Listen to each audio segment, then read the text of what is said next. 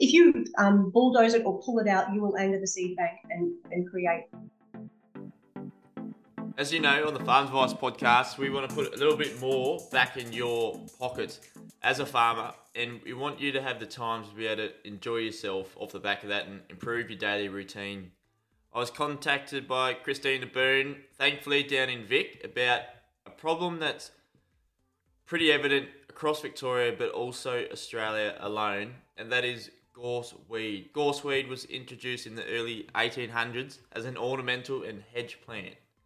It's now one of the worst weeds in the country. It used to be made for wine and tea, as a fun fact, and you could pickle it in vinegar.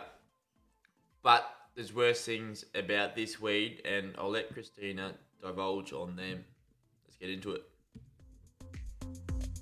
Sure. Well, welcome to the Farms Advice podcast, Christina Boon. Thank you so much for coming on, but also for reaching out. You reached out about the project you're working on, but also it's great to have you on the podcast. Thank you, Jack. Great to be here. So, kick me off. What's your role before we get into it, what this episode's all about? So I work for the Victorian Gorse Taskforce. Gorse is a noxious weed. We're concerned with coordinating efforts in Victoria and externally from the state to get best practice advice on to landholders and stakeholders on how to get on top of this weed, gorse. Beautiful. And so describe to me what gorse is as best you can for the audio listeners. Gorse is a weed in the pea family. And via being a pea, it has the ability to fix nitrogen and to create its own fertiliser and outcompete other species. Now, the worst things about it, I suppose, is that it is one of the, it's a prickly weed. It forms dense, prickly thickets. Yep. It harbours feral animals, foxes, rabbits, mice, feral cats, and it is high in flammable oils. It burns extremely volatile. It burns ferociously, and it reduces farm stocking rates. It threatens native bushland and recreation reserves. It's one of the worst weeds. It's declared a national. It's declared as one of the weeds of national significance. So Australia considers it's one of the worst weeds.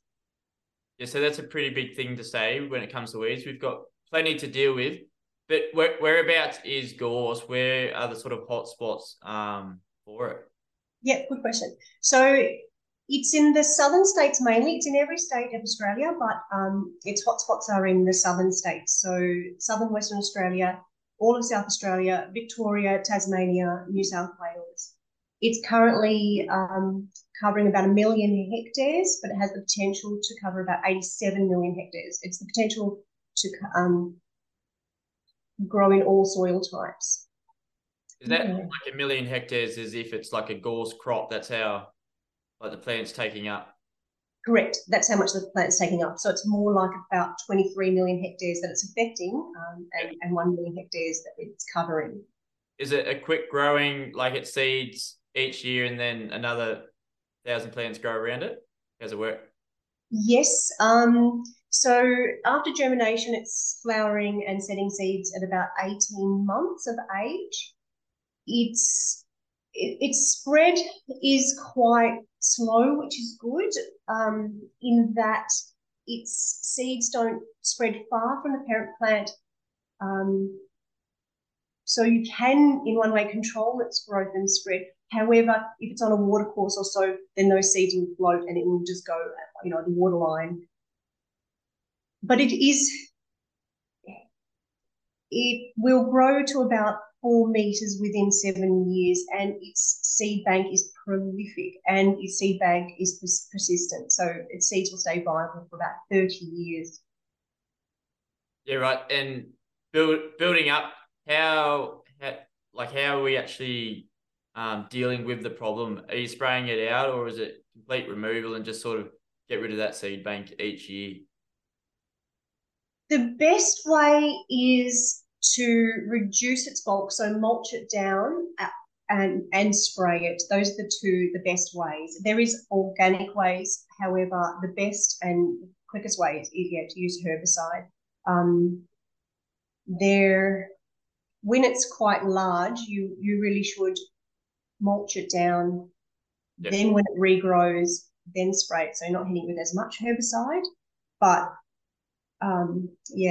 so you either have to, if you bulldoze it or pull it out, you will anger the seed bank and create further growth. Yeah, okay. What are farmers doing for it at the moment? Is there farmer groups? Is this quite?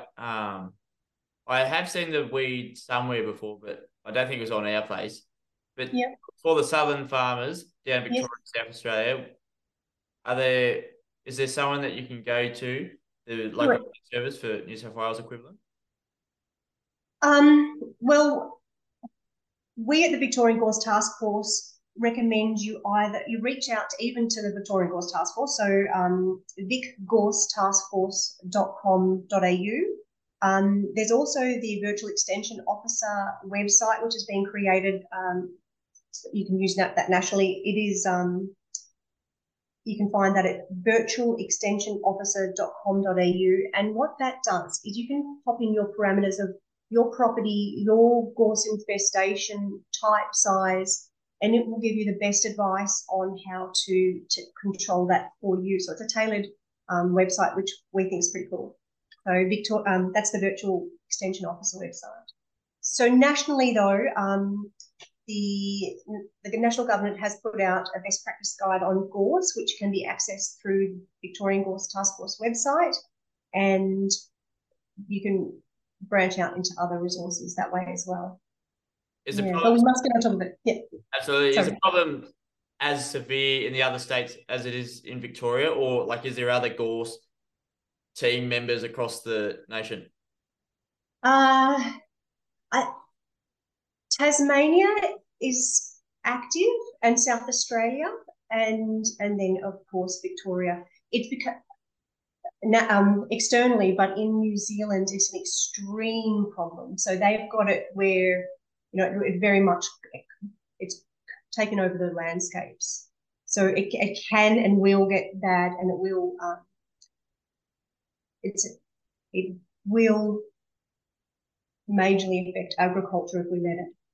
What sort of land is it tending towards? It sounds like it's tended towards the rolling hills of Victoria, South Australia, or is it? Yeah, so it can be over all soil types. However, when it was introduced, it was introduced early 1800s and introduced with the British and the English coming here and wanting to create fencing because it is so impenetrable and spiny and thick. And then with the gold rush, I believe it was propagated further to create boundaries on their stakehold. And so it's also very much associated with gold mining. And in gold mining country is very thick with gorse. So we'll have to check the descendants of whoever introduced it. But it actually might be, is it from England, the weed, or Europe? It's from Western Europe, mainly the Britain area. Portugal, Western Europe. As a hedge or something like that, splitting up the fields, as they say. Yeah, correct. And also it was seen as a fodder. You had to pound the spine, so it wasn't, so its defences were all taken care of, but so it was a fodder, but we don't use it like that anymore. Once it's hardened, animals, horses, cows, they won't eat it. Goats will eat it if it's soft and young. Yeah, they eat anything. Some quick tips on best practices if you have gorse out there as a farmer. So control the growth and spread, and we must control the growth and spread according to the some legislation. So quick tips would be to work from upstream to downstream, and work from those isolated plants inwards to the larger stand of the plant. So don't let those isolated plants set seed, and then you've got a generational problem of decades-long seed bank in those isolated patches. So work inwards. Don't try and tackle it all at once if you can't or haven't got the resources to. Just do a patch well and think of it long term and keep going back and double checking it. Don't burn or mulch what looks dead for at least 12 months because it will come back. Yep. Burning isn't a quick fix. If you burn, you will set off the germination again, and it won't kill the plants as such. It'll just bring them back to life with more vigor. And because it burns so hot with those oils, it has the ability to prevent the native grasses from coming back. So they just get, you just get a stronger monoculture. And yeah, be kind to yourself and you will get there. If you've got a patch of gorse, reach out, get support, connect with your local landcare group. There is some sort of form of support out there, like monetary or anything like that, a task force that literally drives around, or how does that work? There's the Victorian Gorse Taskforce gives out community grants every year, so you can apply for funding, and it's a for every dollar you spend, you get $1 reimbursed. Sorry, 50/50. And the ones this year have closed, but keep your eye out for next year if you're in the Victorian area. So those, we have those grants. Best to access them through your local land care network. But in other states, I'm not so sure, to be honest. Very good. But any, like, what is a farm's advice that you'd like someone to take away from this episode dealing with gorse out there? Should they just go straight to the website and get the best resources there? And yes, I think so. So the best practice guides are on there. The best information, that current information, because there is a lot of misinformation out there, and there's a lot of despair and heartbreak when people do things the way they think they should or some other advice they've got. So go straight to the Victorian Gorse Taskforce's website to get the best practice advice and get linked into community groups, etc. from there to get that support. Beautiful. Well, thanks for coming on to the podcast, showing the awareness of what is so important. What's at risk in the next couple of years if this isn't taken the right action on top of it? Like, we're at 1 million hectares, you said now. What's the risk? So obviously the growth and spread will continue, and it has the potential to take over. It will decimate, eventually decimate economy. So it reduces farm stocking rates, it reduces access to your stock and your waterways. It threatens your assets nearby because of how flammable it is. So, and because of its harbouring of feral animals, we're going to have an influx of rabbits. We're going to severely impact all our things we hold dear, like our native vegetation and our recreational reserves and our ability to walk paths. We seem to have lost a little bit of a handle on it and let it spread, but we need to come back on that and actually control it. So there's a lot of misinformation out there, but the information that needs to get out there, and everybody needs to do their part to reduce that. And that's why I'm here today, and I'm very appreciative that you've allowed me to be here and chat to you. Absolutely, and I think it's great that states sort of jump across, and we're getting the knowledge too from each state across Australia, even though it does impact every state currently. Yeah, correct. Yeah, Jack, you said you're in New South Wales. I recently drove through New South Wales and I saw quite a lot of it. I was a bit surprised on how much I saw. So it's creeping, it's very much creeping around. I mean, and it's in every state. It will eventually just keep on creeping. So we need to do something. And everyone needs to get onto the website, find the best practice advice and see what they can do to get rid of it. But there's some new technology nowadays in farming. So, for example, an Eco Blade. I'm not sure if you've ever heard of that, but it's an implement that goes on the front of a skid steer or the back of a tractor, and it wicks a little bit of herbicide on the underneath of a slasher blade, which can drive over a gorse infestation. Yeah. Yeah. And as it slashes, it'll just wick a little bit of herbicide on that, directly cut stem and it will kill that root in one pass. So that's a brilliant implement that is out there that you can access or hire or and actually on that note, if you're going to go through and cut, so controlling your isolated gorse plants in a paddock, if you're working from the outer lying plants inwards, if you're going to cut them and dab them with a bit of herbicide, the cut and paint method, you've got 20 seconds from the cut to dabbing with herbicide to kill that plant. That's your open window, 20 seconds. That's important. Absolutely. Well, it's a bit of a mouthful, all about one weed, but a very important tool, no doubt. Yeah, sorry. Keep it going. So what can the community sort of do together and to combine their efforts? Like when we were trying to bait foxes, I imagine it's probably the same with gorse weed. We need to be of it in our neighbour, his neighbour. Yes, yeah, and it can be very frustrating for neighbours. Neighbours can be very frustrating for other neighbours, and one neighbour will think, oh, you know, why do I need to? It's not affecting you, but it really is. And if you've got a gorse problem, you're likely to have a rabbit problem and some of the other problems that go with that. And it can be very so as soon as you really got gorse, you're very soon likely going to have a couple of rabbits, and as we know, those rabbits are going to be, you know, over 100 rabbits possibly in a year or so time, and they harbour the warrens, and it's hard to get rid of the warrens underneath the gorse. And around the flammability, it's extremely hard for, it doesn't need much to burn. It can burn in the rain, it can burn green, and it burns extremely hot and is such a threat to assets nearby. And because that centre of gorse is so dry and fine, and those bits go flying off to just take off and burn other things in the landscape. So gorse increases your risk of losing other things you hold dear nearby. And does it flower in like springtime? It mostly flowers in autumn and spring, but it can flower all year round.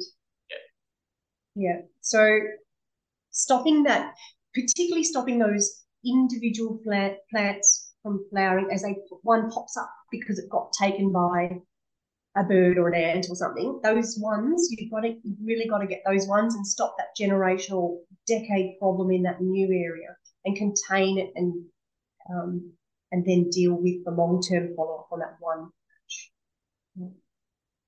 Beautiful. So keep it contained, should be good. Yeah. And also the other thing is a lot of people, because it's such an awful weed, it reduces land values. And what a lot of people do if they're thinking of selling up their farm, selling up this, that, the other, they'll contain it for that year. They'll go and mulch it all. They'll make it look all good. And then they'll sell the property. And the next person has this burden that they never expected. So you've got to keep your eye out too when you're purchasing a new property. Yeah. That's a trick that a lot of people do. Yeah. And done quite easily. You can see the reasons for it or even not to do it if you're selling or buying and everything. And that's the sort of knock-on value, isn't it, when a lot of things happen like that. If you get rid of course, you get rid of all these sort of different little elements that seem to come together at the end. Yeah, correct. Yeah.